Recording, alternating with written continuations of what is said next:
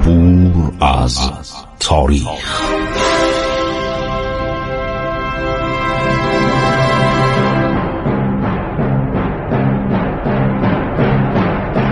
کاری از گروه جوان و اندیشه رادیو جوان.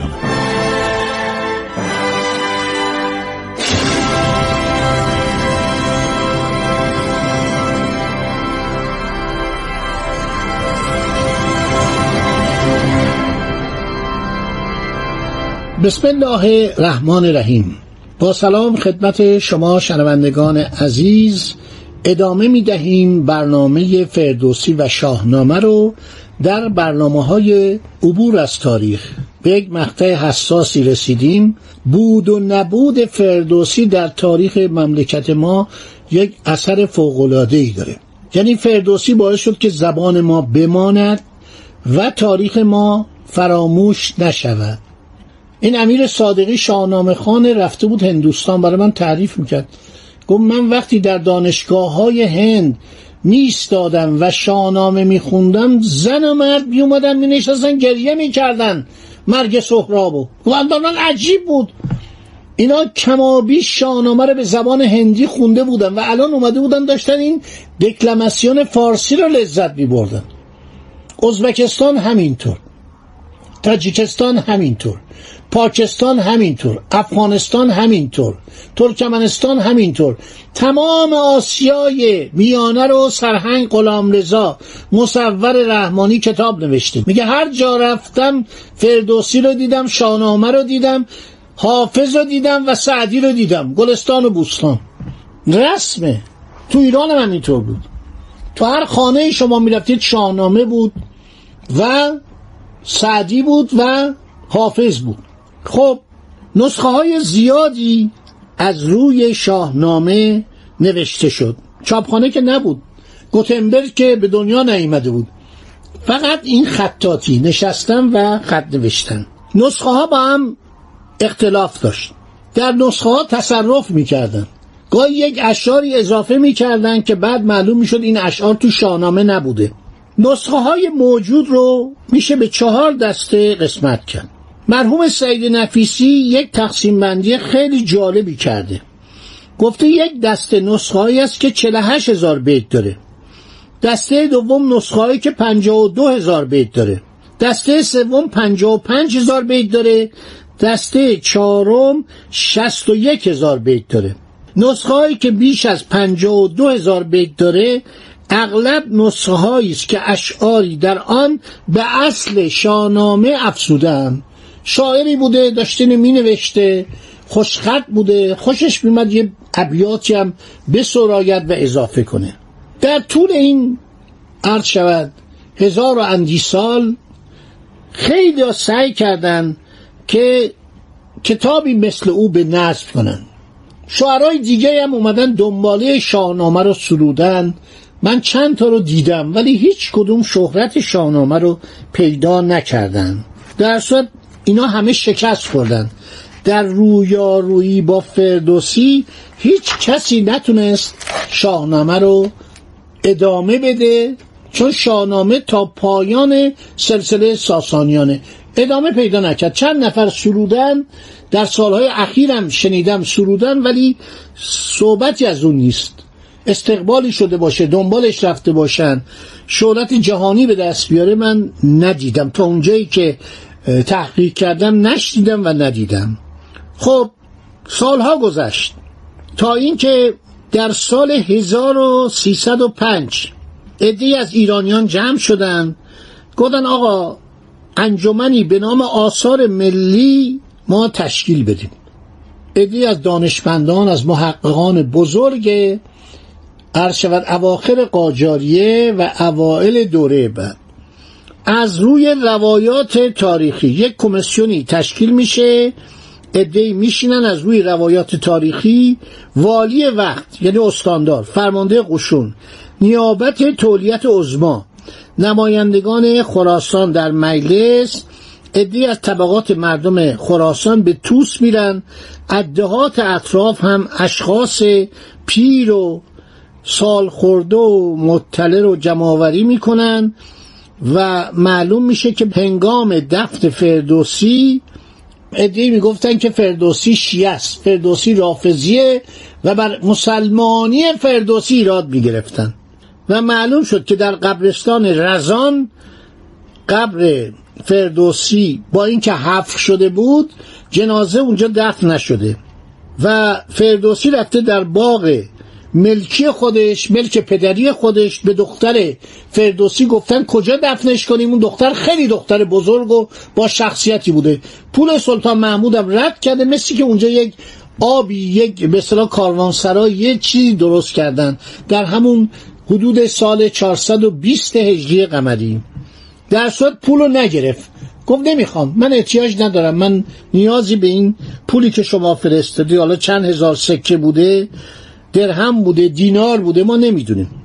معلوم شد که شخصی به نام حاج قائم مقام الطولیه در طوس که ایشون در آستان قدس رضوی کار میکرد که این باغش متصل به قریه اسلامیه بوده، همان باغ سابق ملکی فردوسی که آقای حاج قائم مقام طولیه در اونجا زندگی میکرده. این باغ کاملا مشجر بود، پر از درخت بود. در وسط اون درخت ها، اون بیشه، دیدن یک تختگاهی به اندازه 6 ضرب در 5 متر به ارتفاع 14 گره که روی آن آثار خرد آجر پدید بود و از قرار گفتار مطلعین همانجا قبر فردوسی و اتاق آجری بالای آن بوده که به مرور ایام خراب شده و خرد آجرها از همان آثار باقی مونده. 2 اتاق خشتی خرابه بی سقف هم در همان حوالی موجود بود. این مردم وقتی میرن آرامگاه فردوسی رو میبینن، بعد نیست اینا رو بدونن که یک تاق خشتی بود و یک مقدار خرده آجر، یعنی همه از بین رفته بود. مغول که اومد توی مملکت جایی را آباد نذاشت.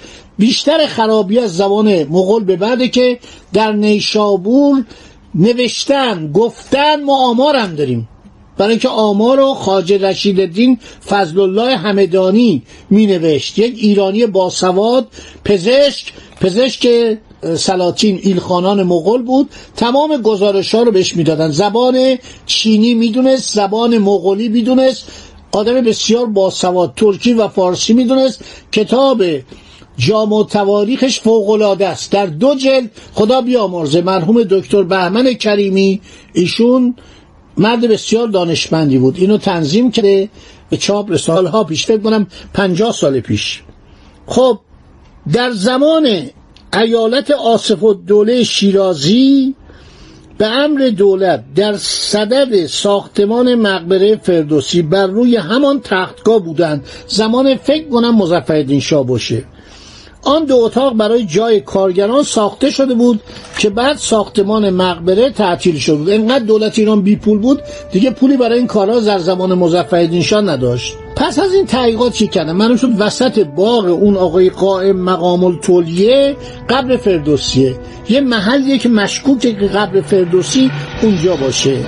وسط همون تختگاه را حفر کرده. پس از 1 متر قبر در زیر خاک پیدا و منظور محقق گردید، یعنی معلوم شد. روزنامه‌های اون موقع نوشتن که قبر فردوسی پیدا شد.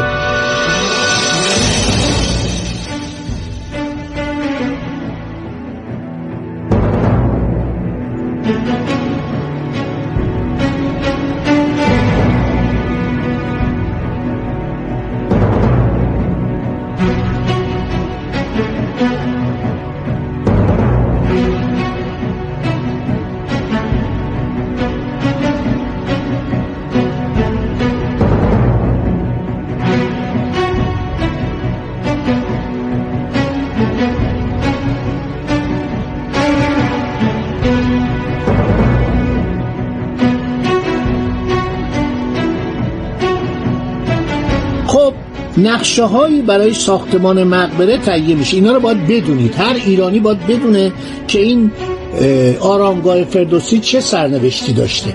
بعد مردم ایران خواستن، این جالبه که مردم اعانه دادن، مردم پول دادن که آقا این برای فردوسی شما یک آرامگاه بسازید. پروفسور هرسلت آلمانی، همون که گفتم تخت جمشید خیلی فعالیت کرده، یک نقشه داد، یک نقشه آقای طاهرزاده بهزاد، مهندس طاهرزاده بهزاد داد، ایرانی بود، اونم مهندس بود. یه نقشه موسیو اندره گودار داد، همون که سردر موزه ملی ایران عرشبت که در خیابان امام خمینی الان که رد میشید اون سردر مثل سردر تاق کسلاست، ایشون ساخته. این سه نقشه رو بررسی کردن. از سال 1307 عملیات ساختمانی شروع شد. در اثنای عمل معلوم شد اگر اصلاحی در طبقه قسمت فوقانی ساختمون به عمل بیاد بهتره، لحاظا از قسمت کتیبه به بالا مطابق نقشه دوم آقای طاهرزاده بهزاد اقدام به ساختمان کردند. برای اتمام ساختمان و تهیه وسایل جشن 1000مین سال تولد فردوسی دولت بودجه نداشت، پول نداشت، پولامون تموم شده، آقا نداریم بدیم. اومدن یک به اصطلاح جایزه گذاشتن 160,000 تومان عرض شود که از مردم جمع آوری کردن و از این مبلغی رو جایزه دادن به کسانی که کمک کرده بودن و مبلغی رو گذاشتن که قیمتاش زیاده، یعنی این جدول رو دارم نگاه میکنم زیاده. خب تمام مقبره و ایوان آرامگاه از سنگ مرمر معروف به خلج، معروف با سمنت یعنی با سیمان و آهن ساخته شد. مخارج ساختمان قریب 1,420,000 ریال یعنی 142,000 تومان. مخارج جشن در حدود 450,000 ریال یعنی 45,000 تومان. تمام جشنی که گرفتن 45,000 تومان بود در اون زمان. بعدم مخارج ساختمانم 142,000 تومان. حسین خان لرزاده معمار بود. اون کسی که سر کار ساختمان وامیستاد استاد حسین خان حجارباشی زنجانی بود. عمل حجاری رو که کار اصلی و عمده ساختمان مزار فردوسی بود آقای حجارباشی انجام داد. سنگ مرمر روی قبر را هم مجاناً تقدیم کرد. هر کسی دستش رسید کمک کرد، یعنی تمام ایرانی ها اومدن کمک کردن که این مقبره فردوسی عرض شود که ساخته بشه.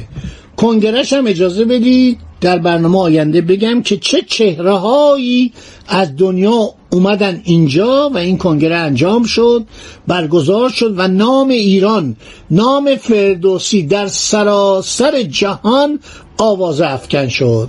خدا نگهدار شما تا برنامه بعد. عبور از تاریخ.